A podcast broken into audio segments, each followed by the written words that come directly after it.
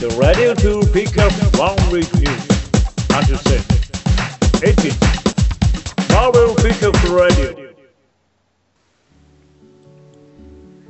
はい、今週もやってまいります。マーベルピックアップラジオ第58週目です。1週間のマーベル鉄橋で気になることをピックアップして話していくラジオとなっております。今週もこの二方に切っていただいております。センスプリさんと熊野さんです。えー、えーす。はい。めっきり寒くなってまいりましたね。ねえ、そうですね超寒くなったね。昨日からこたつ出しました、とうとう。いいね。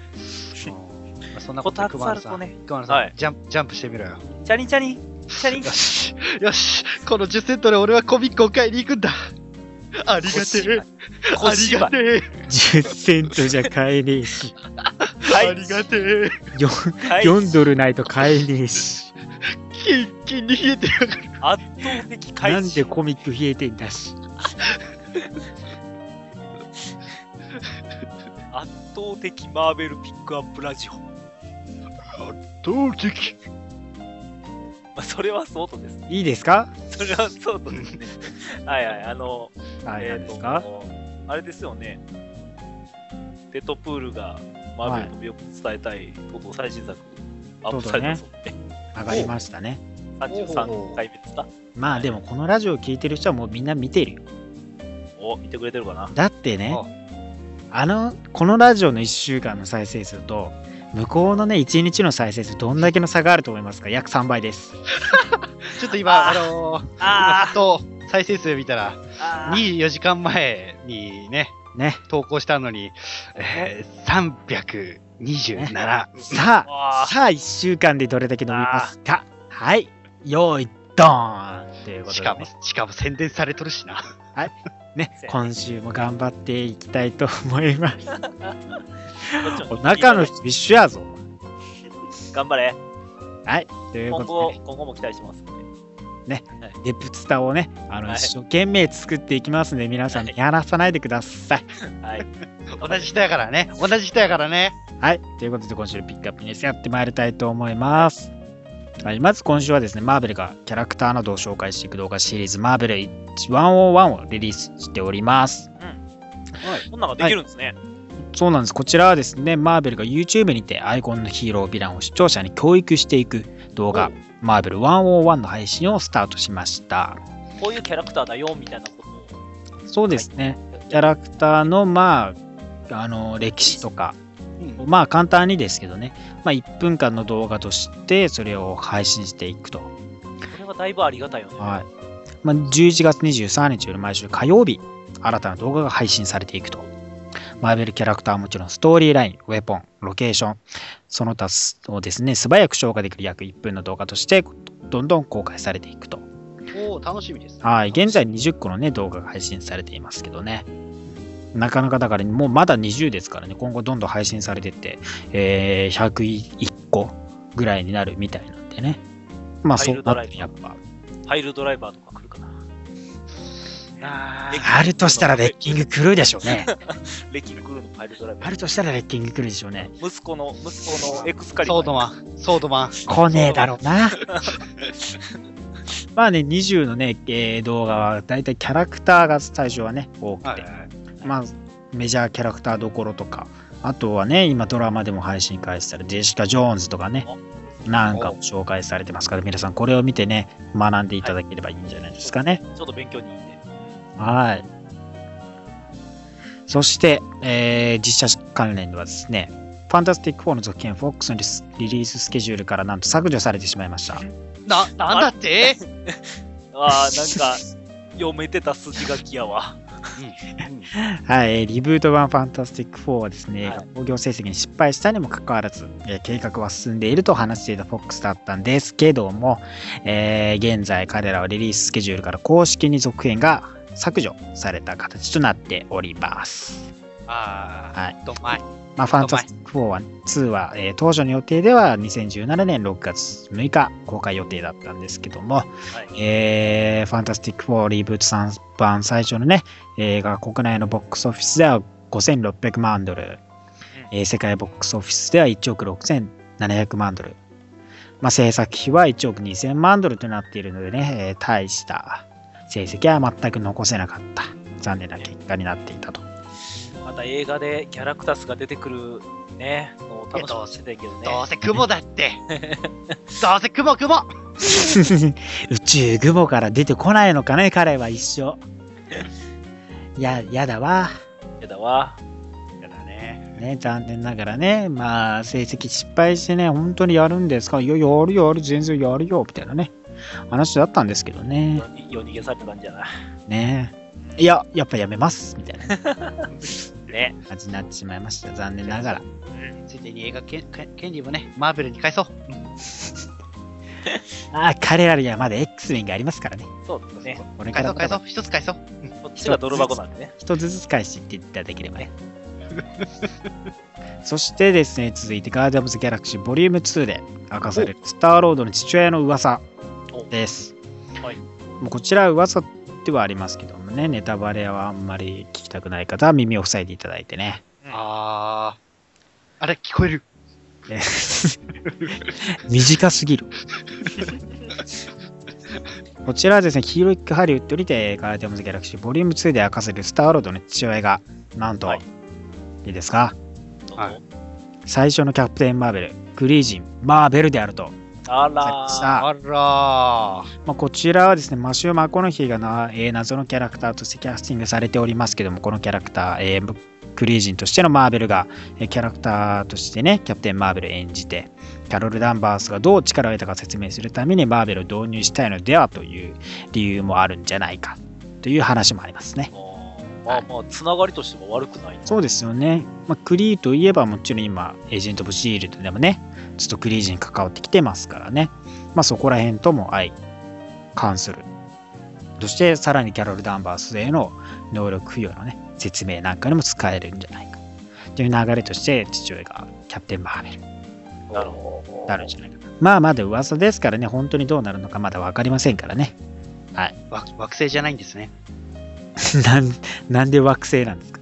あれ確か初期設定惑星じゃなかったっけ？何が？スターロードの父親って。ああ、あのー一部としてエゴじゃないかってね。うん。あの生きる惑星エゴ？ああ、はいはいはい。リビングなんちゃら。リビング・ザ・エゴ。まあまあね、いろんなね、父親の噂ありますけども、一体どうなっていくのかね、映画、本編、まだまだ公開先ですけどもね、再来年期待してでいただければと思います。そして、ネットフリックスシリーズからは、えーソニア・ブラカがドラマ、ルック・ケージにキャスティングされております。おうはい、こちらね、えーセックスザ・シティとかでも出演してらっしゃいます、ソニア・ブラカがですね、えークレア・テンプルの母親役、まあ、別名ナイト・ナースとしてもね、知られる、ネットフリックスオリジナルシリーズにルーク・ケージとして登場するはい。ことが、まあ、正式に決定しております。はいえーエグゼクティブプロデューサーのジェフ・ローブによるとですね、えークレアほどの強いキャラクターには同じくらい強力な母が母が必要だと。ソニアは我々が必要とした完璧な女優として優れたパフォーマンスを届けてくれると分かったと話しておりますからね。まあ、ナイトナースとしてね、えーデアデビルとか、さらにはね、あの彼女なんかもね、あ、お彼女じゃないか。一応は、ルーク・ケイジか。とかもね、治療してくれた、あの、クリアさんの母親、一体どんな活躍を見せてくれるのか。それもルーク・ケイジにね、登場してきますんでね、一体どうやって関わってくるのか、要注目です。そうですね。まあね、まだね、どんどんルーク・ケイジ来年ですが、その前にはデアデビルのシーズン2もね、来ますね。パニッシャー。パニッシャーが来ますんで、まだまだネットフリックスまだジェシカ・ジョーンズ見てない方、早急に見ていただいてね、デアデビルも見てください。あー、見なきゃ。そして、はい。早くも公開されました。はい。12月を待たずして、はいオンラインで正式に公式公開されております、キャプテンアメリカシビル王のファーストトレーラー。はい。やりましたね。いよいよ来ましたよ。ねアメリカシビル王トレーラー。いやー、見ましたよ。見ました。超かっこよかったですね。いやー、ばいっすよね。やっぱね、あの、アイアンマンって強いんやなって思ったんですけど、ちょっと心がね、弱いだけで。まあね、まあまあ、あのーお話的にはね、最初冒頭では、キャップがね、バッキー、覚えてるかい？と。覚えてますよ。覚えてるよ。お前のな、お前の母親の名前はサラだ。君は靴に新聞紙を詰め込ん、詰めて履いていたねって。貧乏人だったんですかね。で、まあ、指名手配になってるとかね、悪いことはもうしてないけども、君はまだ、君を追ってる人間は多くいるよと。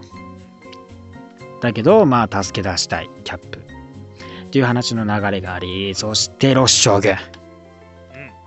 うん。いいですね。ようやくなんかね、インクレディブル・ハルクとのつながりを感じられたそうで。すよ。ハルクのつながりが弱,、弱かったんで、今そうそう、キャストも変わっちゃってね。そう。だからアイアンマンがなんか、ファンサービス的に登場したくらいでしかつながりがなかったんでね。いよいよアベンジャーズの前に、あのロス将軍がやってくるっていうのがなんか感極まる。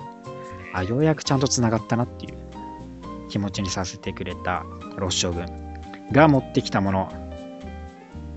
ソコヴィア協定。もちろんね、エイジ・オブ・ウルトロンで犠牲になった底ビア。街が破壊されました。はいで、市民によ市民に被害が及んでしまった、多大なね。というとったところで、超人を管理するというね、流れの底ビア協定が、えーキャップに手渡される。はいっていう流れですよ。まあね、えーロッシ将軍の言葉としては、キャプテン、君はヒーローとして見ているけども、自警団に過ぎないと思っている者もいるとね。で管理されないまま際限なく力を使っているそれに対して恐怖を覚える者もいると。世界はそれを許さないっていうね。っていったところでも話していると。でまあ印象的なとこで言えば、えーキャップのシールドとかね、まあコスチュームがてらを持って取られていってしまいそしてブラックパンサーがいよいよお目見えですよそうですね。そう、かっこよかった。ねえうん。早いねうんね めっちゃ車にダッシュで追いついてる。早かった。そんな早かったっけって思うねんけど。あさすがですよ。いやいやいや。かっこいいよね。あの、ねディテールとかもね、いいですよ。いや、あの、ウィンターソルジャーに対してめっちゃ強いと思って。ねえ、思いっきり蹴り入れたり。ねあとはキャップがヘリをね、ヘリをもうね、あの掴んでるとこですよね。印象的に。完全にゴリラですね。あかん、言わんとって、言わんとって。ヘリを掴んで離さないってさ。飛び立たせないっていうのありえないですな。そ してそしてね、ローディに何があったかですよ。倒れてますよね、トニーと一緒に。で、キャップ、キャップの言葉としてはすまないトニー。他に方法があったらこんなことはしなかったと思う。でも彼は友達なんだ。ね。私も友達だったろ。私もそうだったろっていう言葉がね、またトニーの言葉がちょっと悲しげなね、最後の言葉ですよ。その後のアイアンマン、ボッコボコのフルリンチ。それい。や、あーでもしねえと勝てねえべ、あの二人は。かわいそうに、えー目にも止まらぬ速さでウィンターソルジャーとね、はいスティーブ・ロージャーズがボッコボコにしますからね。あれね、でもね、その縦のね、その渡し合いみたいなのね、ねあれがちょっとすごいテクニカルで、え、かっこいいよね、あれ、ほんとね。ねよかった。ねえ、あれもほんと、まあ、あと気になるのはやっぱりね、やっぱ最初はスパイダーマン見せないかっていう。まあでもか、スパイダーマンあの内容だったら多分感動戦程度になるだろうね、やっぱ。当初の。すごいだから、もともと言ってたように顔見せになって、それがもしかしたら、そのやっぱりいつもの流れで言う、最後エンディング後みたいな、クレジットシーン後のやつとかね。そこじゃないかなと思うんで、まあでも対立関係としてはあんまり、なんか全面衝突って言った感じではない。まあ条約として、まあ、施行されて、でまあそのね、ハルクっていう強大なね、そのパワーを持て余してるのが野放しされてるっていうのを知ってる、えーまあロス将軍が出てきて、それに対するね、パワーを持つ人間の恐ろしさっていうのを知ってるっていった意味で多分出てきて、まあロス将軍もそのままそこだけの役割なのか、他にもいろいろあるのか。で、さらに、あと、バッキーのね、えー狙ってくる暗殺者として働いていた事実があるからねそこでスーパーヒューマンとしてのそう力を持つ人間をやっぱ管理するっていうところが大事になってくるだってその過去がある時点で罪は償わなあかんから、まず収監されるべきやし、まってなあ、っちゃうもんねね。でな、多分何かしら理由があるとは思うんですよ。キャップがそこまでするっていうことは。まあでもキャップはバッキー大好きだからな。ダイスカがね、ほんまにね、そでれはね、バッキーを助けようとしてるんだけど、まあ、アイアンマントニーとした政府の指示もぶ指示してっていったところで、まあ、どうしても、まあ、バッキーはそういうね背景があるから捉えるべきだっていったところもあるし、まあ、だけどもかといってアイアンマン側が全面的に戦いに来てるかって言ったらそうでもなくて、まあ、アイアンマンとローディだけがどっちかっていうと戦ってるような描写しかなかった。だからなんか政府に、政府の犬っていう感じなのか、なんか歩み歩み寄ってる感じはすごく。そう、歩み寄ってる感じはした。原作とはやっぱ結構、そんなに全面衝突、喧嘩を売りに行きますみたいな感じではなかったよね。いや、あの映画でね、全面衝突したらやばいでし いや、全面衝突も見たいは見たいねんて。みたいな、みたいな。でもね、そう、そうそう。でも、クロスボーンズのょ。ね、あまあ一瞬だけ映ったみたいやけど、トレーラーのとこあんまりよく一瞬だけね。そう。あそっか、ヴィランたちの活躍が出てなかったですね、そうそう確かに。まあ、だから冒頭としては多分ね、その、クロスボーンズとの戦いのシーンとかもあるだろうし、で、新アベ、新しいアベンジャーズの方の、まあ、あとはビジョンとえスコットラングの登場は公式には出てるんだけど、今回のトレーラーには出てこなかった。そこら辺はまたどうなってくるのかだよね。で、まあ、あとはウィンソル、ホークアイ、キャップ、スカーレット・ウィッチ、で、あとファルコンね。での5人、でのメンバーでの、まあ、戦いのね、向かっていくシーンはあるんだけど、まあ、アイアンマンが側がなかったってところで、まあ、どうなっていくのかなっていうところがまだまだわからない。そうですね、まだファーストトレーラーなんで、まだねセカンド側でアイアンマン側の話が。なってくるのかね。で、まあね、ちょろっとでいいから、あ足だけでもいいから、スパイダーマン見せて。本当に足だけでもいいかいら。いやーどうやろな、予告では出さへんと思う。出ないと思うな。そんなにだって全面的に出てくるような感じじゃないもん。今回の内容はね。まあまあ、出てこは、まあ話にはね、多分絡まないとは思いますよね。うん確かに。でもなんかこういう人間がいるっつってロス将軍がバーって見せる一覧にいるとかそんな感じじゃないですかね。あちなみにね、デアデビルのドラマの中には、うんちょろっと記事で、それ虫が映るシーンがあるみたいな。デアデビルいろんな付箋貼ってるからね、ある意味ね。記事とかもね。うんっていう話もあります。まあまあ、あの出るのはね、分かってるんで、うん。ね、それがどこに出るのか。まあね、どうなっていくのかね。いやー、まだまだわからないですねね。楽しみ。はい。えーキャプテンアメリカシビル・ウォーは5月、アメリカ公開。はい。そうだね。日本は4月29日。そうですか？最速やったぜ最世界最速公開。えー、シビル・ウォー、キャプテンアメリカ。アイアンマン VS キャプテンアメリカ。今すぐ訂正しなさい。おかしいんだよなトレーラーが公開されてみんなが思ってると思います。今すぐ訂正しなさい。ね。うん。訂正しろまあ、あと5ヶ月きですか。もうすぐですからね、皆さん。はい。もうちょいで見れますから、皆さんね、お待ちいただければと。期待してください。はい勉強してる、勉強してる人たちとかは、あれやな、大変やな。だいぶ。だから、しっかり勉強して、ちゃんと備えてください。はい。はい。はいということで、今週のピックアップニュースは以上になります。はい。LPR さあ、続いては、今週の先生プールの気になるトピックス。イェーイまたクマヌさんからね、はい勝ち取りましたよ。ねいやいや、交代、交代制やって決まったはず。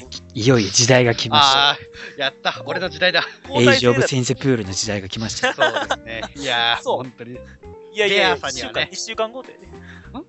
まあ来週はあの、僕が譲ってあげるんですよね。エイジオブクナそうねマーのもね。仕方ないいや。いやいや、来週はさあ、今週は何ですか？さあ、えー今週の、えーキャラは、えーはいまあね、やっぱり、まあ、有名なキャラ、えー一人紹介しようかなと思うことで、えーウルヴァリンを、えー吹き替え担当していた声優さんたちをピックアップしてみました。おはいえー X メンの、まあ、しね、ね、あのー主役ともね、言ってもよろしい。ねうん。ウルヴァリンさんです狐小僧よりかね。ね。もう今となってはね。まあ、というわけで、えーあ先週のランキング見ていただければわかる。結構頑張っとったやろ、スコットも。まあ、頑張ってたけどね、しょうがない。はい。はい。では、ということで、えーまあ、日本で初めて、えー、多分、えーウルヴァリンの吹き替えしたのは、えー丸山武さんという方ですね。えー X メンの、えートゥーンディズニー版と、えースパイダーマンアメイジングフレンズの、あえーー吹き替えを担当しましした。なるほどね。スパイダーマンとアメージングフレンズはね、アメージングフレンズ多いですから、本当そね。うね。フレンどんだけフレンドなのねみたいな話だけどね。あれはね。まあ、まあ、それでオール、スタッフも出てきてるんで。うん丸山武さんって聞いて誰だかわかりますか？ありません。はい。えわかりませんーはい。えーであの、なんとキャプテンアメリカの実写版の方に出ておりますよ。おえーキャプテンアメリカザ・ファーストアベンジャーの、なんと、はい。ギー・ホサ。あああの議員補佐か、なるほど。ああ、あの議員の補佐ね。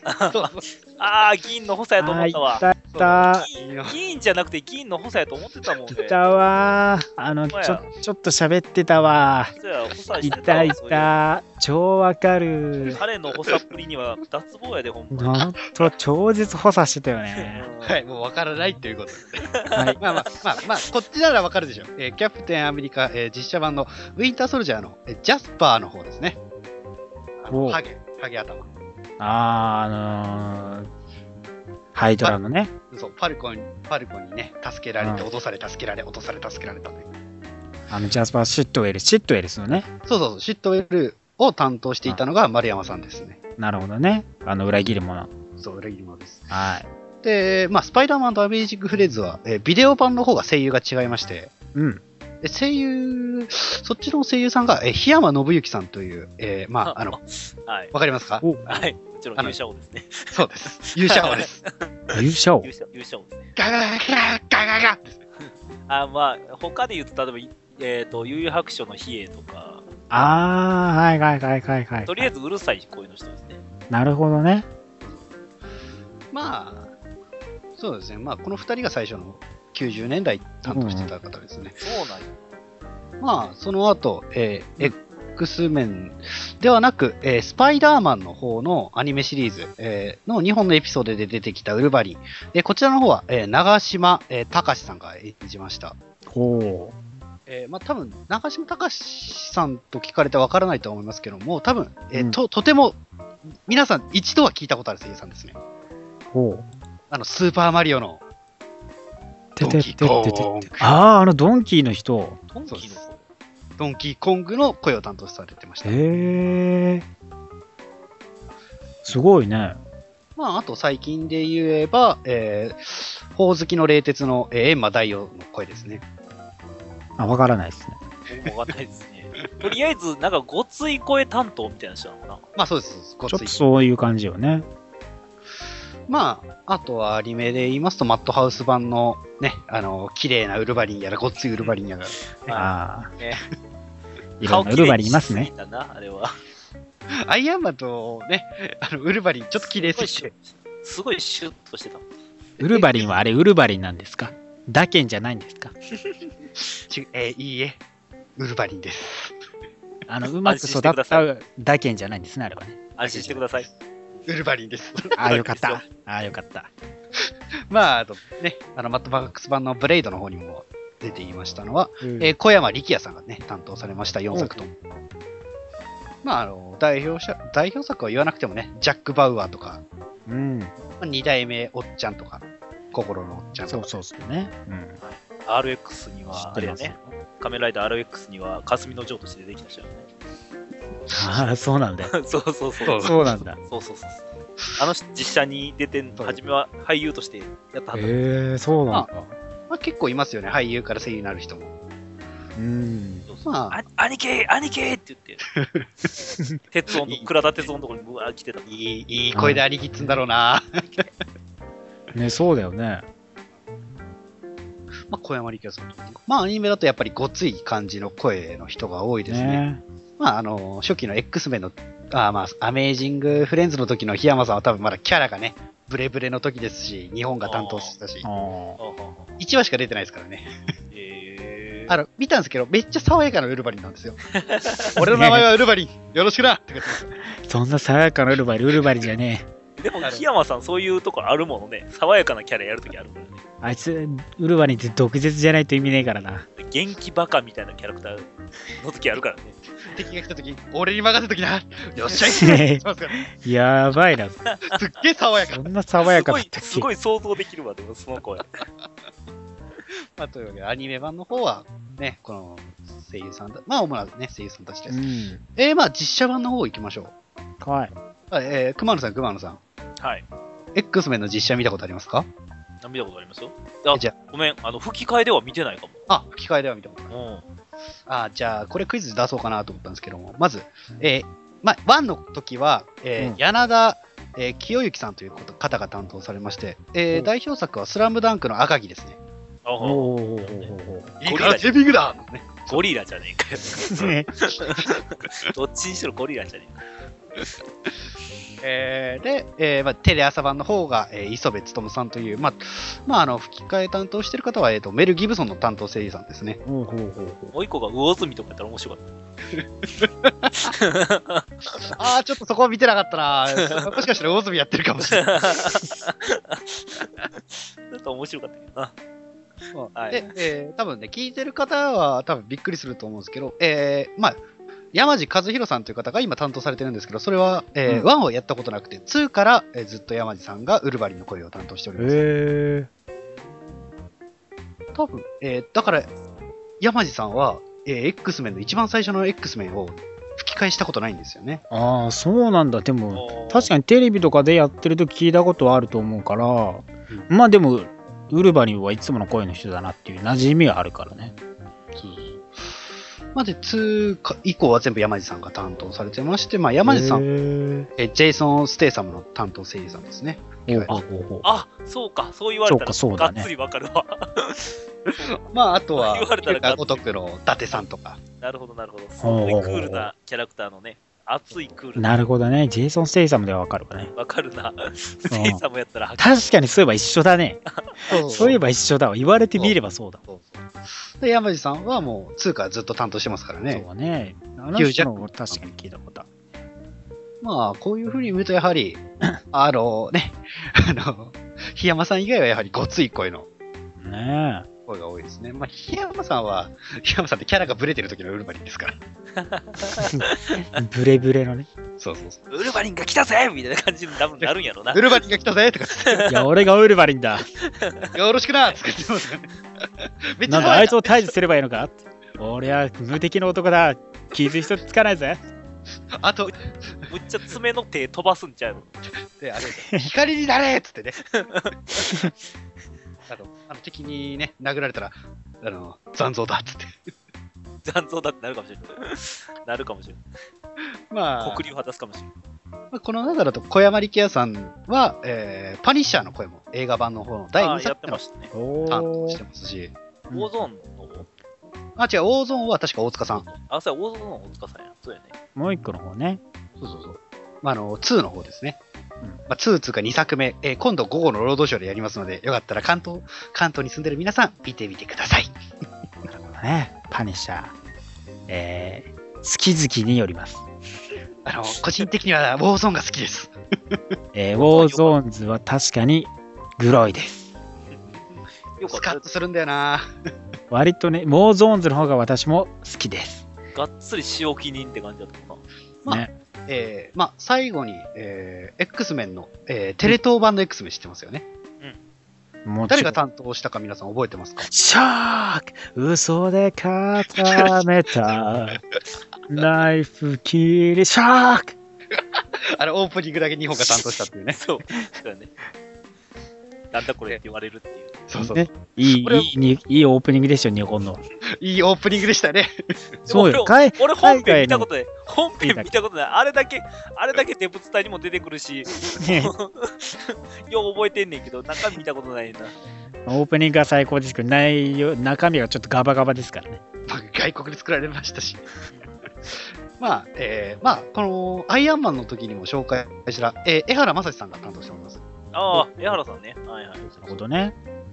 まあ、こういう感じで、結構ね、ウルバに調べたところ、いろいろな、あの、マーベル作品に出てる方が多かったです。ねやっぱでも、いろいろと出てるんだね、ウルヴァリンもね。そうですね、やっぱり。まあ、個人的には山地さんが、山地さんのウルバリンが好きですね。うんうんうん。の方がいいんかな。やっぱりそのイメージが確かにもうついて確かにイメージがね、定着してますよ。がね、作品だけにやっぱりうん。見見る作品が多ければ多いほど、そっちに定着してくる感じはあるかジューマジュージャックマンとも合ってるからね。ら。確かね。うん。で皆さんが好きなウルバリン、この中にあったでしょうか？そうね檜山さんいや、いや、俺はウルバリンってんだぜ。よろしく頼む。やめろやめろ。単純に檜山が好きなだけだけど。やめろやめろ。もっとおっおっ。さんの毒舌が。ウ ルヴァリンはそんなんじゃない。では今週もツインズプールさんのためになる話ありがとうございました。ありがとうございます。さあ続いては今週のリーフレビューです。はい。ははいい。さあ今週は、えー、シーグレット・ウォーズ関連がまず2作はいありますね。えーシルバーサーファーと、はいえー、あとか、エルハイドラですね。はいがいよいよ最終回。いよいよすぎるだろ。今更あれやからね、ラストデイズまだやってるからね。そうそうそう。ラストデイズシルバーサーファーなんですけど、まあ、前回まではね、新たなその世界を作るっていうんで、まあ、皆さんご存知のね、あのシャッパー・オブ・ワールドっていうね、あの、ガンダムタンクならぬね、某、某ガンダムゲームのガンダムタンクならぬ、えー白いスクラルタンクみたいなやつですね。はい。気持ちが悪い。ピンとこないでしょうね。ピンとこないです。ピンとこない。は いああのイメージつきにくいでしょうけど頑張ってイメージしてくださいそれそれ以上には私うまく言えないレビューで見れるんで見てますけど、あの、これは多分、海外版のパニッシャーのゲームこんなやついましたね。あのーまた難しいところついてくるあの黒黒いやつ、それともなんかあのロッロットのやつ、ドットのやつ、あの、えっ、とね、あれよ、ファイナルファイトに作ってるやわかんねえ。つ。カカプコンが作ってるからね。そうそうああ、そっちそっちわかったわかった。まあね、えー複製されたシルバーサーファーはいなんですけども、がまあね残って、えー他のシルバーサーファーは死にますと、で結局、えーその前回から登場してきてる、えーグロリアンっていうやつですよね、まあ、マイナーなんですけども、まあ、彼が新しい世界を作ろうとしている中、まあ、シルバーサーファーに最終的にまあ選択を迫ってくる。えーグロリアンはまあ終わる宇宙が欲しがってて、そのね、グロリアンなんとね、えーシャッパーに殺されます。あら、シャッパー自由になりたかったんだぜ。俺自由になりたかったから、こいつ殺しちゃったぜっていうね。まあ彼ね、あの新しい宇宙をね、作ろうとして消耗してたんでね、簡単に殺されてしまいました。もで、えー結局、えーシルバーサーファー誌に出てたクイーンズ・オブ・えーネバーズっていう女性女性の女神みたいな人も、まあ、えー生き返り。で、グロリアンの作った世界と残りのマルチバースに残ってどっちを選ぶのか、結局サーファーは選択を迫られると。はいまあでも結局同じ時間に、またね、前のね、えー宇宙が戻ってくる。っていった中でシルバーサーファーはなんとかグロイヤーの完全な世界の誘惑に抵抗してもともとあった宇宙の方に帰ってくるという流れのまあ幻想だったりもするんですけどねそれがまたね完璧な世界っていうのがね。まあね、戻ってきて、シルバーサーバーさん、通常の宇宙戻ってきて、結局彼はまたね、いつもの通り、探索の日々に帰っていくと。いつものドーンさんと共にね、いつもの彼女と共に。あの、そんな感じです。そうですね。あの、結局、いつも通りやった。そのままって感じです。そのままって感じです。終わりが、そう。なんか、しっかり明確に書かれてはいないと。そうまあだからまあ、またね、新たなマーベルユニバースにや最初にやってくるんだけども、結局はいつも通りの旅開始するよっていう。今までやってきたシリーズの通り、また旅するよっていう流れですね。ラストデイズ感がないな、それ。そうなん。シルバーサーはちょっとそうなんだよね。だって、世界の終わりからあいつ逃げたしね、ダッシュで。仕方ないね。しゃあないね。で、一歩ハイルハイドラですけども、はい。はいはい。まあね、これは何とも言えない終わり方をするんですけど、はいほうえー、まあね、アース616からのノーマットとしてやってきていた彼ですけど、まあ、ロースティーブ・ロジャースとの会話のシーンがあり、結局彼一人で、えーハイドラ・エンパイアね、ハイドラが治める国で戦っている。一人戦って、でハイドラの、まあ、アベンジャーズと対峙する形になる。まあ、全員ヴィランですけどね、もちろんね、中身が。で、エリー・ロジャースによって救われて、彼は、えーシンビオートの一部をね、得ていて、なんとね、雲糸を出してね、助け出すっていうね。まあでも、結局、えー多勢に無勢でずっとぼ倒されま、たもうね、やられまくる。フルボックスか。逃げても逃げても追ってきて、やられて、逃げて、やられてみたいな んで今ひっそりな。ななんでひっそりと忍ぶした なるほどね。まあ、終わりのない戦いをずっと繰り返している不毛な戦いになってしまってるのかな。そうなんですよね。で、まあね、えーエリーさんが撃たれて、はい。まあ、あれですよ。あのーニューヨークの有名なね、某ビルあるじゃないですか。中央にある。名前忘れましたけど、ニューヨークといえばあそこの、エンパイアステート違いますかあのー交差点のとこですよね。ああ、はい。二股に分かれるとこありますよね。はいはいはい、わかります。あのーわかんないです、名前は。ねあそこあ、の、まあビル、スクエアガーデンそうそうそうそうそうスクエア。ガーデンのとこやな。で、まあ入って、はいはい。結局、ビルが、これね、破壊されちゃうんですよね、アイアンマンによってね。おうハイドラアイアンマンに。で、結局そのまま、ビルが崩れて、爆発して崩れて、そのまま瓦礫の中には、誰もいなかった。そして、フューティリティとしっていう言葉を残して、このシリーズ終わるというね、なんとも。謎な 後味の悪い終わり方をするっていうね無益っていう言葉で終わるっていう。ね一体何だったのかハイドラも倒せず。えー、死んだのかすらわからない。えー、えー、ノーマットが。これは続くんですか？わかりません。続かない。絶対に続かない。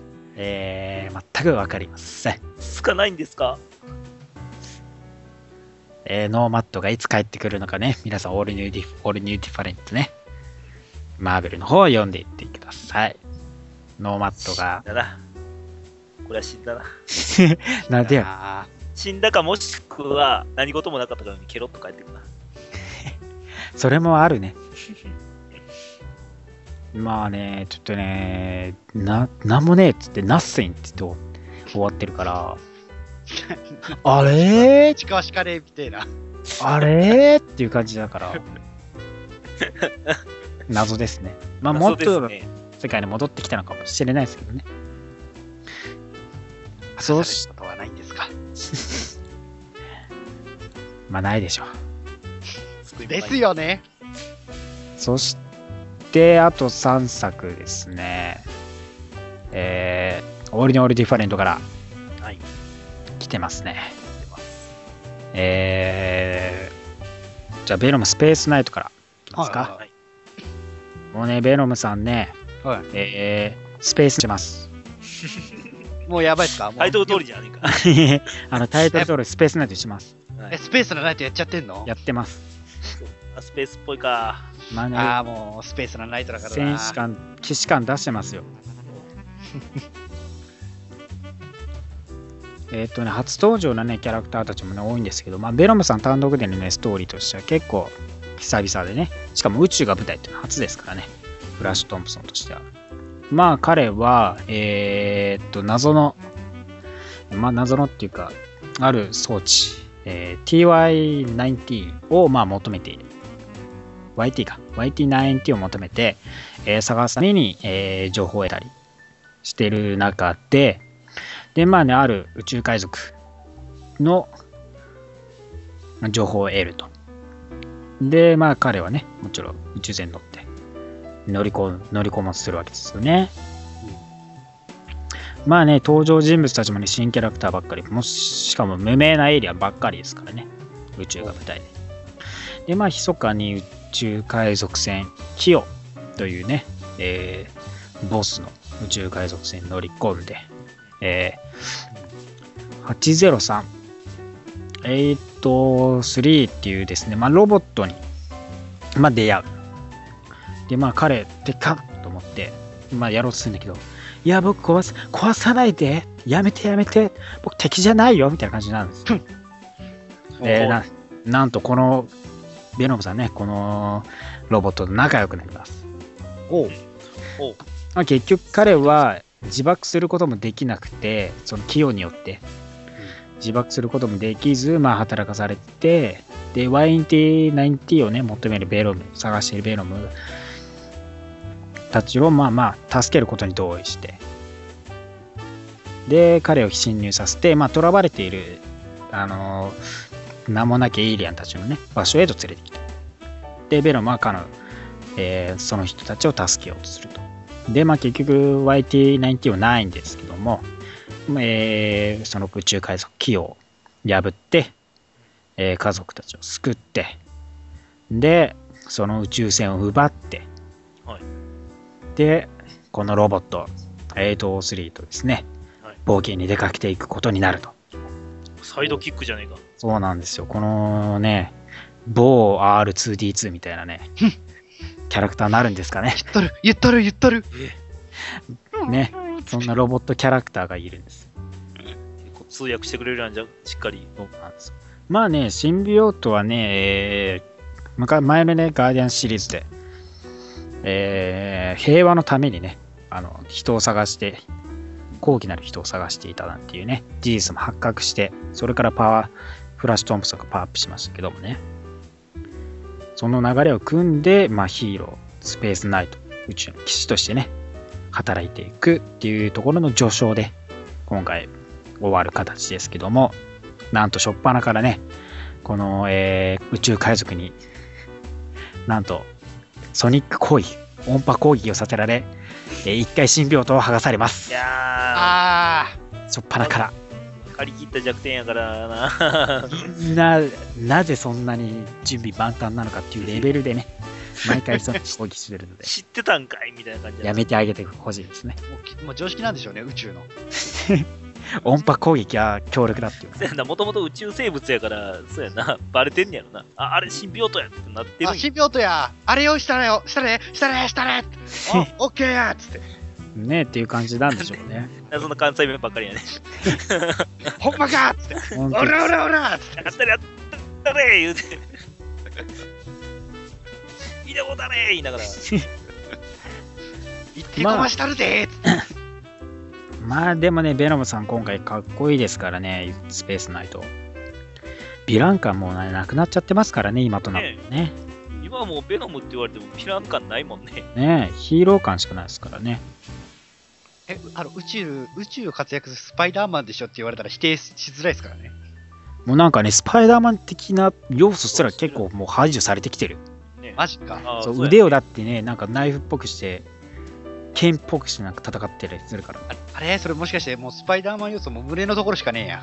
け結局、ウェブ出すとこないから、ウェブ使わないんだよ。そう、宇宙だと。あ、そっか、ウェブが、ウェブが。ウェブが使い物にならないっていうレベルだから、もうウェブ使わないんだよ。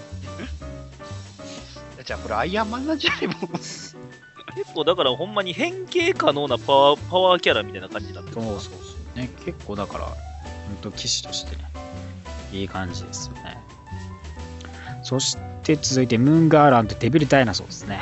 これは買いましたこちらね、いいいい作品ですね。ね可愛いですねねなんとも言えない、かわいい、かわいいでしょ。ほルネラちゃん。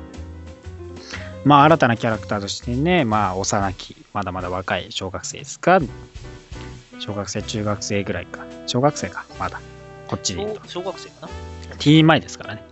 のね、えー天才少女、ルネラちゃんがね、天才すぎるなこのね、えー朝からね、機械をいじくり回して、子じゃあだからな布団の中車ってさあもう起きる時間よみたいなこと言われてさあと5分って言いながら寝てるんかなと思ったら布団の中で発明してるっていう 機械いじってる。そうそうう。なんだろうな。な普通に堂々とやればいいのに。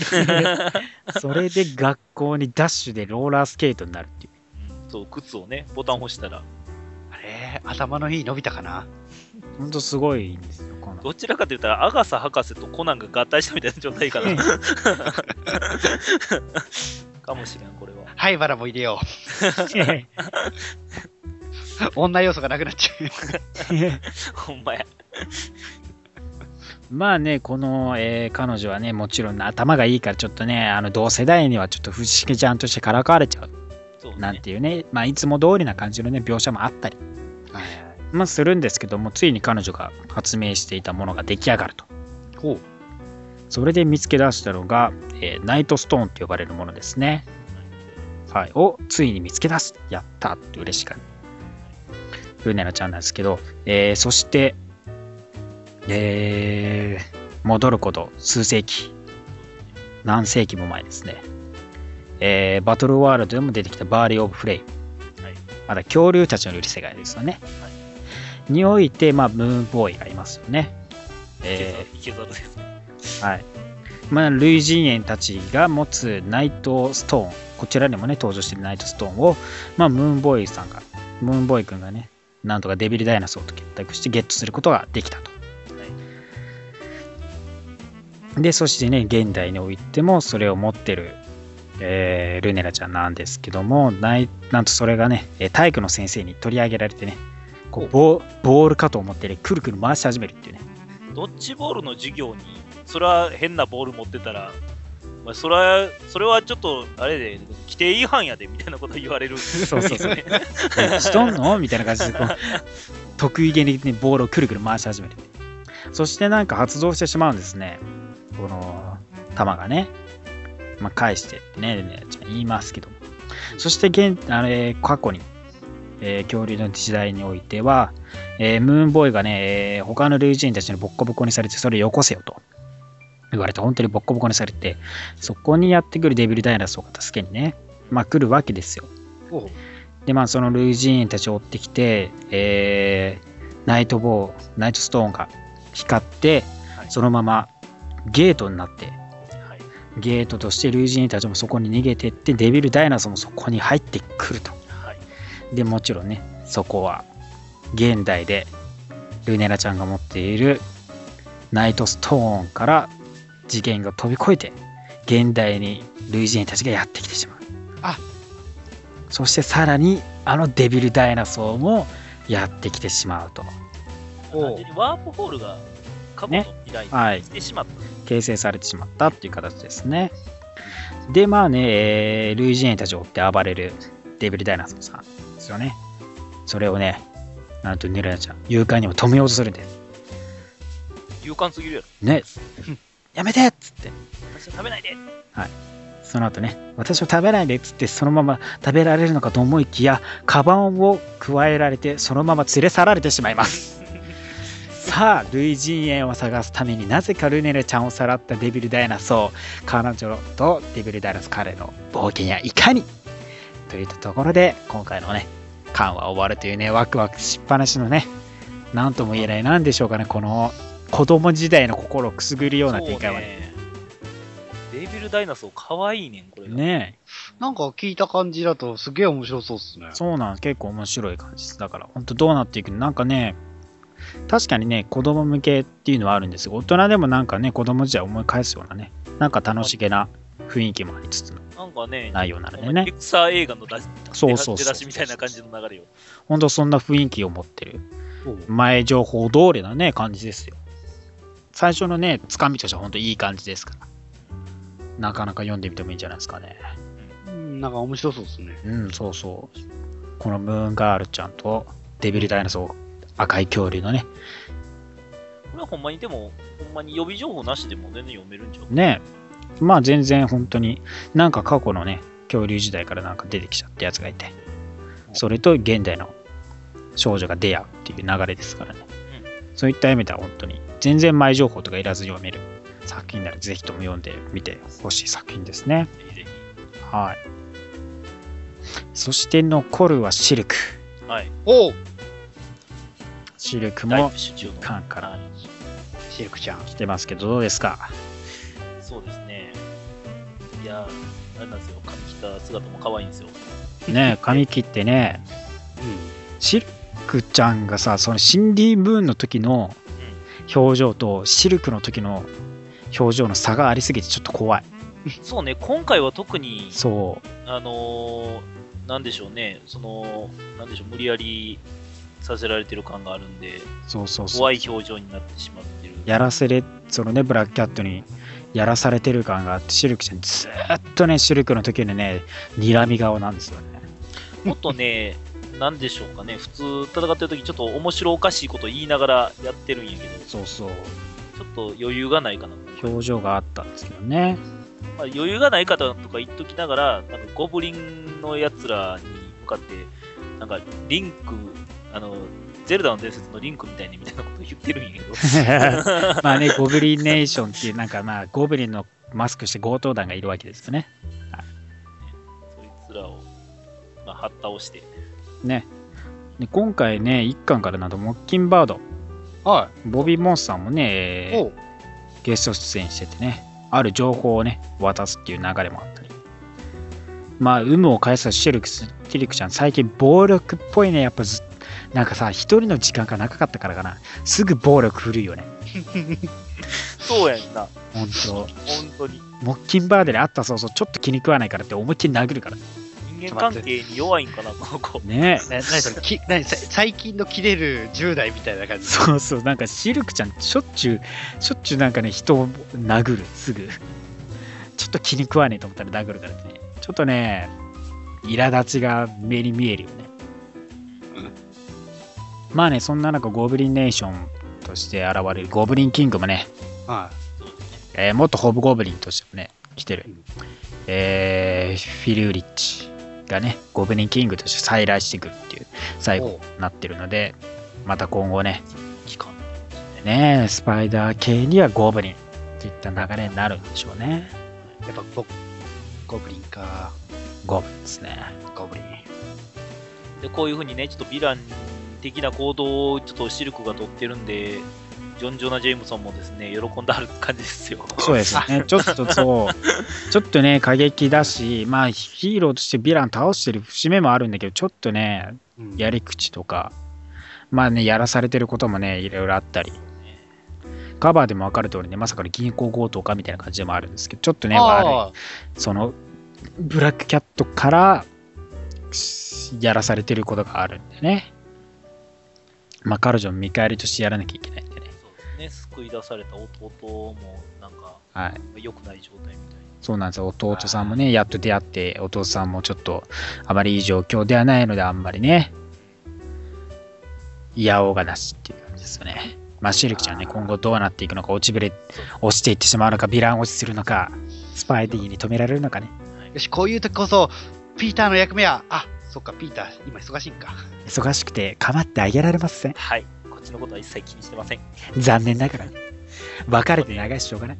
でもね、このね、あの、えっ、とね、アーティストさんね、ステイシー・リーさんね、あの、絶対ね、巻のどっかにね、ネタ仕込んでくるんですけど、そうですね今。回はね、えっ、とね、えー、何かありました？部屋にね、はい。セーラームーンの、えっ、と、えっとね、マリオカートに乗った、マリオカートに出てくる、うんカートに乗ったルイージ。ルイージなんだ。ルイージがルイージがね。ね、後ろ姿で、もう分からんように書いてある。なるほどね。はい。まあそういうのもありますからね。ぜぜひともシルクちゃんシルクはね、ネタを探すのが面白い。ねシルクちゃんまだね、登場して、まだ早いキャラクターですからね、1から読むにしてもまだまだ間に合いますからね、ぜひとも読んでみてください。はい。今週のところはこんな感じですね。はい。おうまあ来週になると、オリニュー・イン・ヒューマンズ1巻、オリニュー X メン、えーデアデビル、えーそしてガーディアンズ・インフィニティ、レッドウルフ、そして全年齢向けのスパイディがあったりね。おう、スパイディ。はい。そしてトータリー・オーサム・ハルクです。うん、そう。それ期待してるから。ね、アマデウス・チョのハルクさん、一体どうなっていくのかね。何が起きたのか。え、あの、知能を持ってるのか持ってないのか気になるな。がっつり楽しんでる節がありますからね。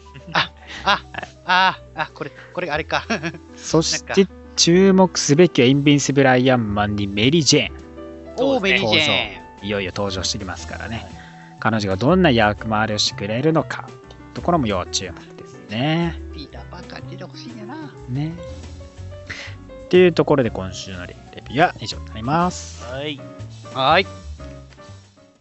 LPR では続いては今週の話題です。今はい週の話題はもちろんドラマジェシカ・ジョーンズネタバレ感想枠です。はい。あ、俺見てないから適当にうなずいてるね。見ろよ。いいね。見てない人は、えービッグカメラ系列店、えー小島、えーそしてソフマップはい。あのですねあのね、気づいた。住んでるところがね、小島なかった。ビッグカメラ小島ソフマップが、えー店舗限定でネットフリックスのギフトカード、えー、1500円3000円から発売されておりますので、ぜひともお買い求めください。定期的にな、近くに。定期的にそれのステマステマ入るような。ね。近くにねえんだよ。で、いよいよですよ。クレジットカード持ってたら全然できへんねんね。まあね、そうですね。学生だから持ってないんだよ。まあだからそのクレジットカード持ってない人のギフトカードがありますからね。あー実家帰った時に買おう。はい。そしてね、まあ1週間弱、1週間うんがまあ経ちまして、いよいよジェシカ・ジョーンズが一気に13話読み見ましたよ。はい。どうですか？いやー、そうですね。はい。最終的にね、若干後味は悪いよね。あのそうだね、幸せなのかなっていう感じはするよね。すもう、なんやろう。どうしてもやっぱり遺恨が残った状態で、まあしょうがないのか、やるしかないのか、それしか選択肢はやっぱりないのかっていう終わり方ですよね。ね。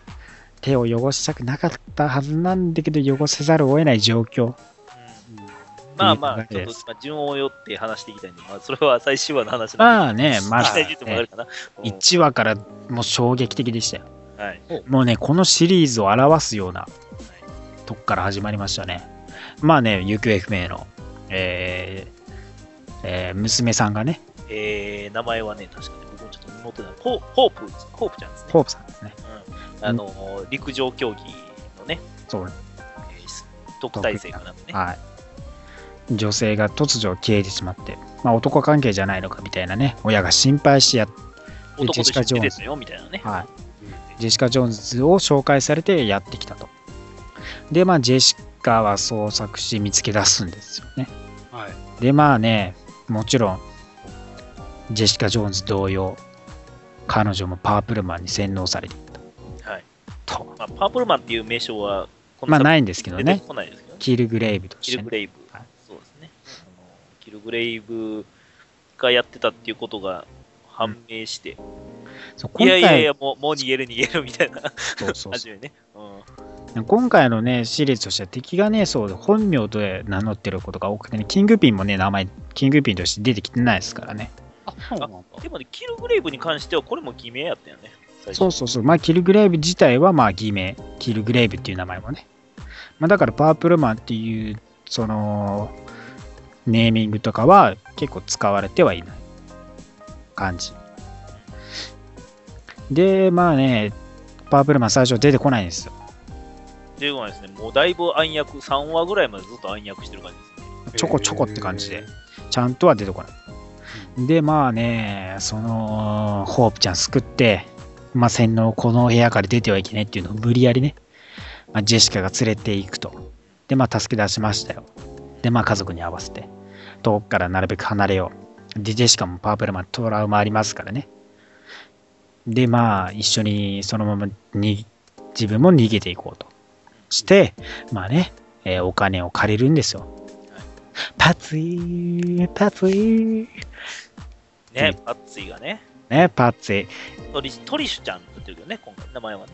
ああ、まあ本名はね、トリッシュですけどね。そうですね、トリシュ・ウォーカーっていう、はいえー親友がいました。ああ、まあ新委員会でね、昔、パッツィ・ウォーカーとして、はいはえー一世風靡したの。ドラマを、まあ、子役としてはもう大ヒットしたような役者さんで、そう、会う人会う人、あパツイだパツイパツイって歌われるっていう。で、現職で、まあ、あの今はあのラジオ番組で DJ をやってる、はい大人気 DJ MC ですよね。い。な、な、な、耳に残るな。耳に残るんですよ、あれ。そう、そう毎回歌うんだもん。そうなんです。それが、まあまあ原作で、何かって言ったら、ね、ヘルキャットさんなんですよね。そうそう。後のね。後のね。はいはい。まあ、パッチーさんもね、ティーンエイジャーとしてね、コミック最初出てきて、ヘルキャットになる前はね、そうですね。そうそうだから、もともと少女漫画みたいな体で出てきて、そうなんですよ。えーっと、どの間やったっけなんか忘れましたけど、前調べたときに、えーっとね、テアデビルやったかなわからへんけど、まあそこでなんか久しぶりに復活しそうてなん、ですよね。で、新たなヘルキャットからとしてね、ヘルキャットに与えられる。もともとその正義感みたいなのが強い人やったそうそうそうから、ヒーローになるのに憧れてなっちゃったみたいな感じの。そうなんですよね。うん。まあでもそこまでの話ではないですけどね、ドラマ中はね。まあね、親友からお金借りて、パツイ家から借りて、で、まあ、に行きますよ。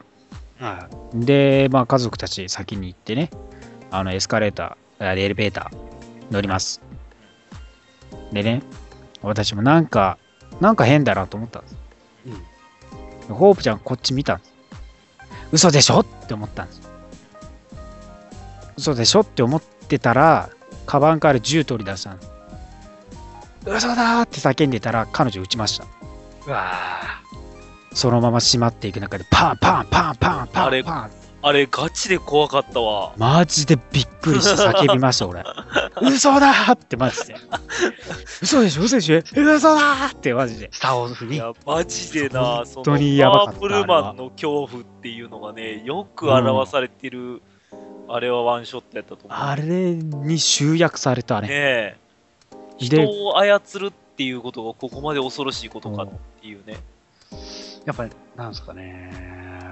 ドラマって結構暗いのが多いですね。なんかやっぱり今聞いてると。そうね、ネットフリックスシリーズは比較的ちょっとね、グロ、まあ、グロいっていうか、まあ、暴力的シーンもあるからね。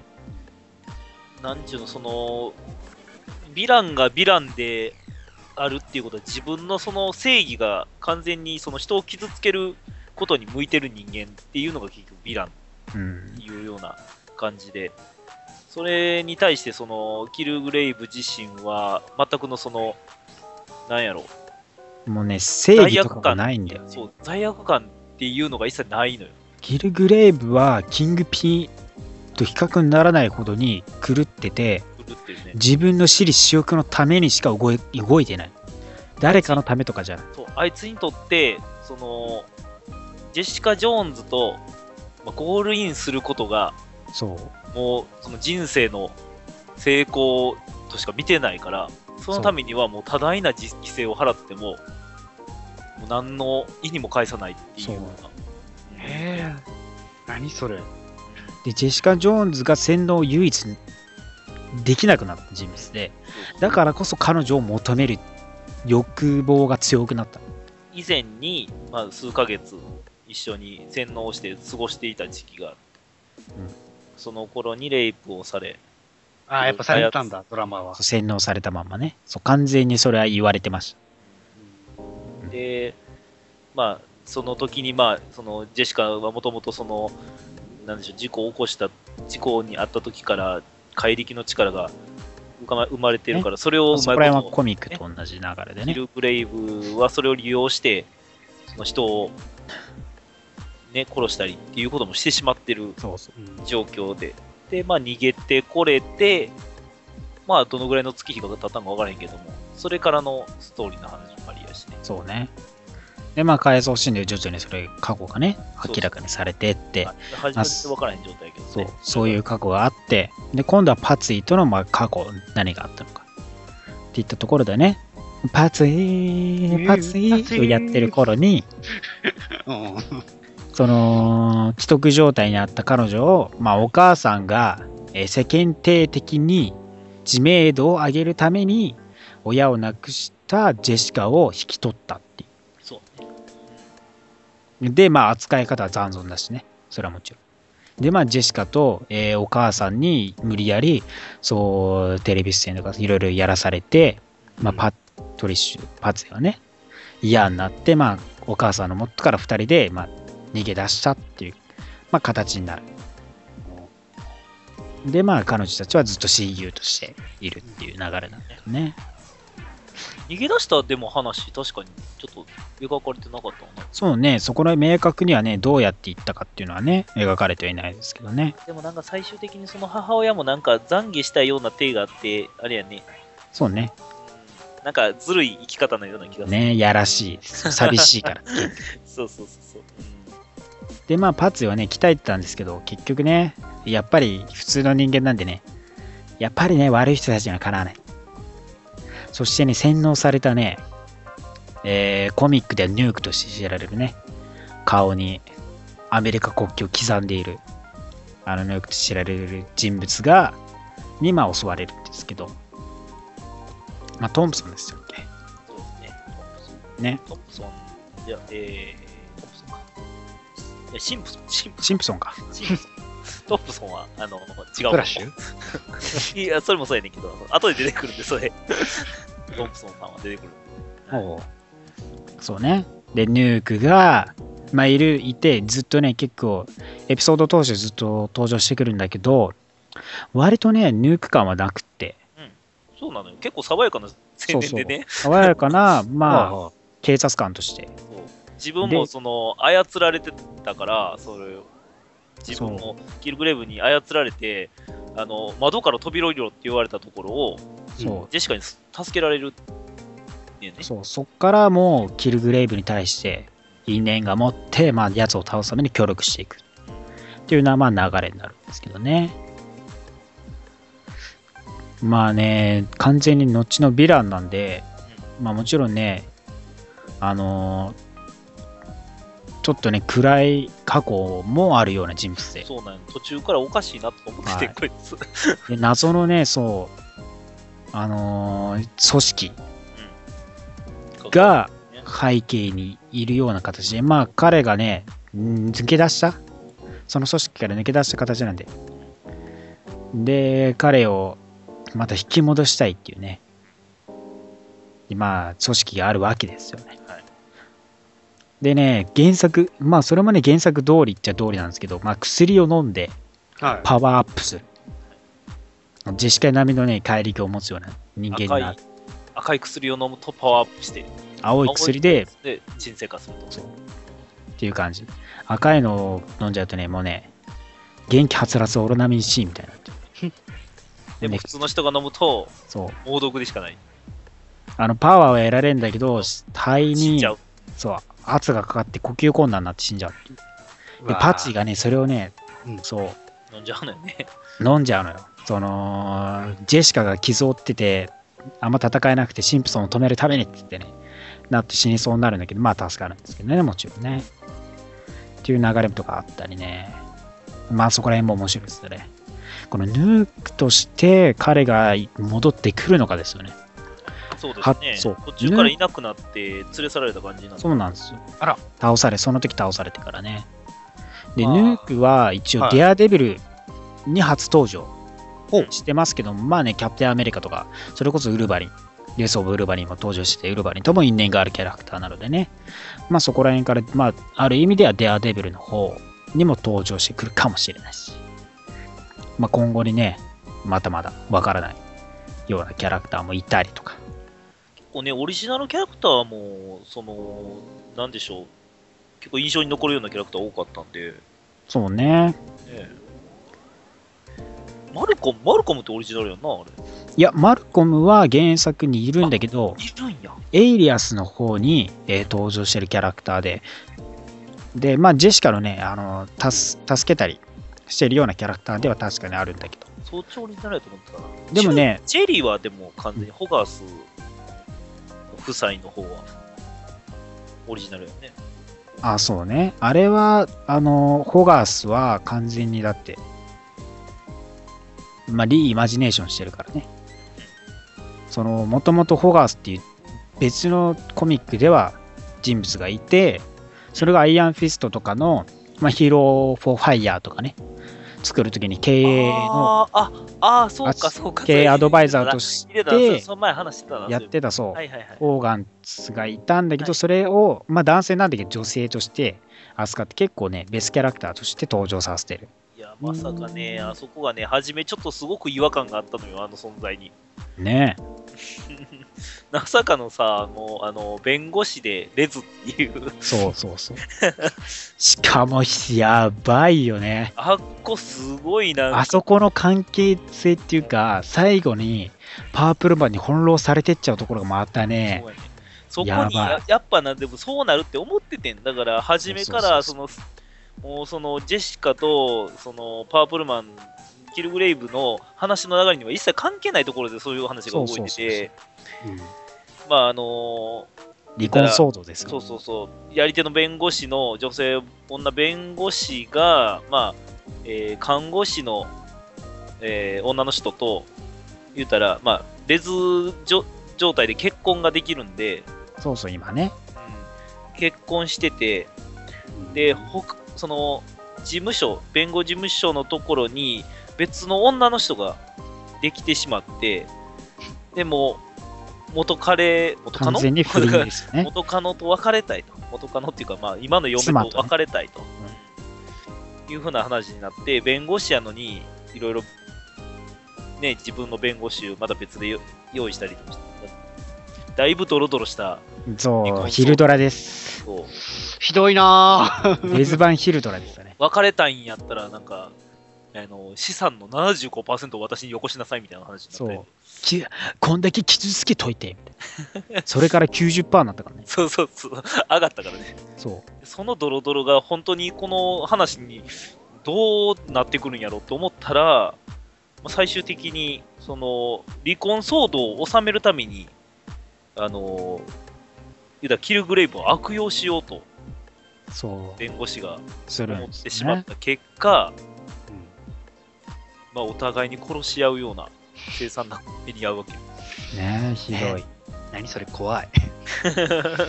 何それ怖い。そうそうもうあの、そのね、あの、お嫁さんの方がね、お嫁さんっていうかね、その、弁護士じゃない方あの、看護師の嫁さんの方が、比喩として、えっ、と、私を1000回傷つけたくせにっていうセリフを言ったがために、えっ、と、まあ、キルグレイブは、それをやり返してやるっていう意味で、1000回傷つけろって命令してしまう。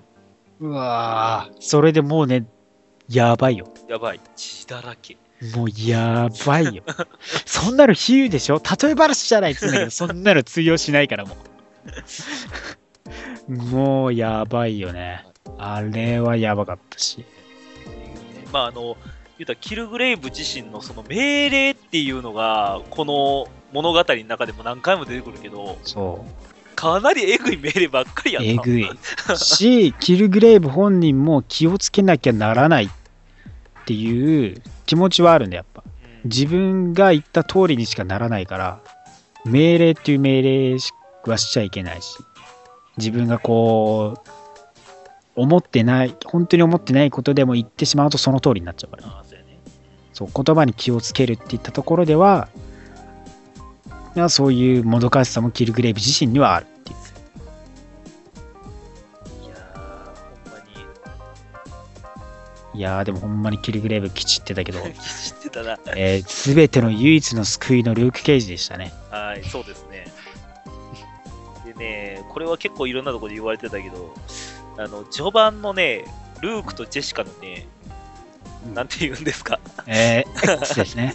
はい。あ X のが。まあまあ、直接今のもセックスシーンがですね、何回も起こるわけですけど、序盤まあで。、エイリアスでも結構いきなり最最初から出会ってあのやってるんですよ。うん。だけどそれもそれを完全に実写化するっていう。計4、5回ぐらいやってたと思うんですけど、ギョインギョインギョインギョインなんやったら、あの、話の中で2、3回やってる回とかあったからね。あそうそうもうねその直接的描写がない うん。時もあるんだけどその事故っていう意味でねもうそのね事故じゃなくて前半のうんその真っ最中の描写がやばい。あとね、ちなみに、あれやもんね、中中盤において、トリシュとシンプソンの、ね、セックスシーンも多かったしね。ああそうですね。そうね。あそこも必要なのかっていうぐらいには多かったんですけどね。結構ね、だからね、もう物語において、やっぱり、その、ネットフリックスの自由なところっていう部分ね、そういうあ、まあ、バイオレンス、そう、バイオレンスセクシャルななシーンを、まあ、漏れなく、こんな映画じゃ絶対できないっていう描写をね、まあ、やってのけてくれるようなね、シーンが多々あるよね。まあ、まあ、できないからね。うんトニーですらそんなバインバイン言うようなシーンは絶対できないからね。ね。まあ、ああったとしても、あの、アイアンマン1の最初の、あれだけでしょ？あれぐらいが、まあ、限度でしょうね。そうやね、うんまあ、言うても子供に好かれたい番組なんでね、番組というか映画なんでね。やったであろう感しかないやつね。その事後、事前事後しかないやつね。ことの真っ最中なんてもってのほかだからね。その、ホープちゃんとかね、学生で、キルグレイブにさらわれて、最後、両親を銃で撃ってしまう。女の子とか、もう、その、囚われて、それこそレイプされてるんで、そうそうお腹にそのキルグレイブの子を宿してしまって、そう。へえなんとね、このね、多分ね、もしかしたら、その子供が生きてるんで、あの、コミックでもパープルウーマンとしてね、娘がいるんで、それになる可能性もある。もしかしたらね。わあパーあれ、プルもだた堕胎してへんかった？んあれ。え？堕胎してへんの？あ、違う。いや、でもその弁護士がさ、オーガンが持ってっちゃうんですよ。あ、そうか。オーガンさん。持ってって、で、ある研究で、能力を複製しようとしたけど失敗したけど、その女性は生きてるよってパープルマンに知らせて、その後はどうなったか分かってない。あー、怖怖いな。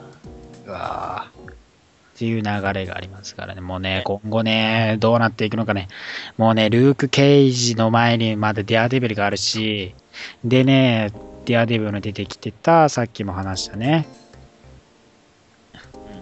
女あ性、クそうレアで、すね。ねナイトナースが最後の方でね、最後の輪にね、はゲスト出演してね、デアデビルとのつながりを濃厚にしてきて、デアデビルよ、まあ、デアデビルとは言ってないけど、そのその男呼ぶみたいな感じの流れになりましたかそうそうそう。ら、助け読んいるどく？読んどく？能力者、私も知ってるわよ、みたいな。そうそうそう。能力者じゃないんだけどな。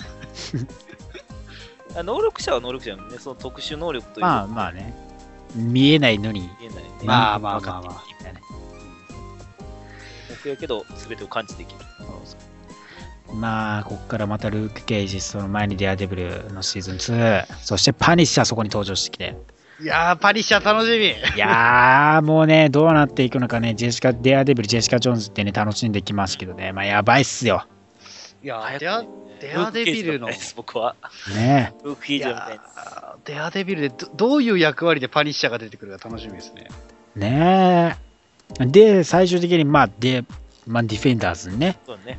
なる予定です、これこそ、まに、その、タッチ交代していって、ジェシカジェシカ・ジョーンズから、えールーク・ケイジ、ルーク・ケイジからアイアンフィストへと、うんね、で、最後、ディフェンダーズで。と最後集まってって、このほんまに4人で、アベンジャーズと同じようなノリね。ねうん。それがこの4人でやるってことでしょ？でもディフェンダーズって。多分そうだよね。もしかしたらヘルキャットもディフェンダーズ登場したからヘルキャットになってくる可能性もあるけどね。それこそその、ね、まあ、ナイトナースしかり、それぞれのキャラクターにサポートキャラクターとして、ね、うんまあ、あのーサイドキックほどじゃないのかもしれないけど、ついてるキャラクターがいるんで、うんそこら辺の、ね、もしかしたら絡み合いとかも。ルーク・ケイジに、いやー、そっか、アイアンフィストにも、なんか、ちょろっと他キャラが出てくる可能性もあるのか。そうそうそうね。メインヴィランもね、誰になるかわかんないですけどね。まあだから今の調子でいけば、2018年までにはディフェンダーズ間に合うしね。映画、映画、あー、なんかアベンジャーズとディフェンダーズ。うわ、なんか、うわ胸がラドラマは熱くなる。ドラマで、ねそれはまあ映画よりかドラマで完結させるような感うん。ディフェンダーズやって、2018年までにディフェンダーズやって、2019年で全てのキャラクターが集まったらいいんだけどね。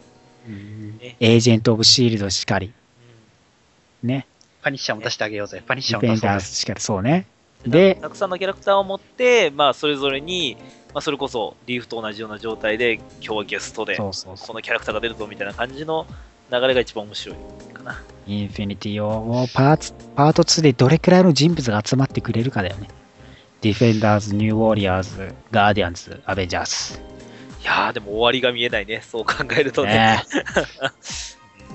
いやー、本当に、いや、終わってほしくないコンテンツの一つですよ。え。ねえーその増やしすぎるっていうものの危険性っていうのもあるから、怖いとこでもあんねんけどね、え。キャラクターうんが増えるっていうことは。嬉しい限りやねんけどね。まあね、おのおののでも味を今のところ出せてるからね、うまい具合にね。ねそれぞれのコンテンツでそれぞれのキャラクターたちの役わ役割というかね。ジェシカに関しては、ジェシカ自身がすごく可愛いんで、ね。ね、あの粗暴な感じもいいしね。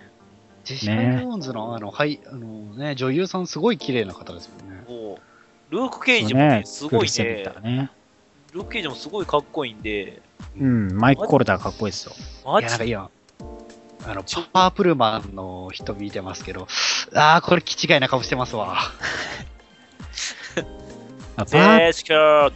まあパープルマンの人はだって、デイビッド・テナントですかね。まあ似合ってるよ。そういう気違いキャラはやっぱ。デイビッド・テナントはね、怖いよ結構そういうのではね、合ってるよね。いろんな命令見て、むっちゃ怖いよ。帰ってくるまで目、まばたきすんなとかあるからな。そうそうそうそう。あー、何それ、怖い。何こいつ。一生そこで立ってろって言われた時の怖さよ。帰ってこなかったら顔の、顔の皮をは剥げとか。そうそうそう。そうそう、ハリー・ポッターではバーティミウス・クラウチ・ジュニアやってますから。えそうそう。今後ともいろんな俳優さん、いろんなキャラクター登場してきますからね。ネットフリックスシリーズ見続けてください。ーパニッシャー誰になるのかな？楽しみ。超楽しい。さあ、ということで、今週は以上になりますけど、何か言い残したことございますか？えー来週、えー午後のロードショーで、えーパニッシャーをやります。どうか皆さん、関東地方の皆さん、見ましょう。うん。ですね、パニッシャー。はい。一作目ですか？いや、多分小山さん版で、ちゃんと、あ二作目ですねそう、2作目、2作目。2004年版をぜひと。続編じゃないことをね、ちょっと、熊野さんどうですか？そうですね。全然、あの、スター・ウォーズ・バトルフロントが進んでないですね。スター・ウォーズ・バトルフロントいいもんがク多い。ワイエットそれこそジェシカ・ジョーンズのせいで、だいぶ私生活の時間使ったね。ね、やること多いですからこのね1。週間、ほんまにジェシカまみれの生活してたんで。はいいやーいや、俺だって、俺なんかあれよ、多分実家帰って、ネットフリックス買ったら、多分2日で見るぜ。うんやばいよね。13話、13話で見れるからね、デアデビル女子からね。そうやね。はい。いやいや、今後もね、いろいろコンテンツありますから、はい皆さん、おのおの楽しんでいっただければと思います。では、今週は以上です。また来週お会いしましょう。バイバーイ。来週もラジオの前にアアッッセンブル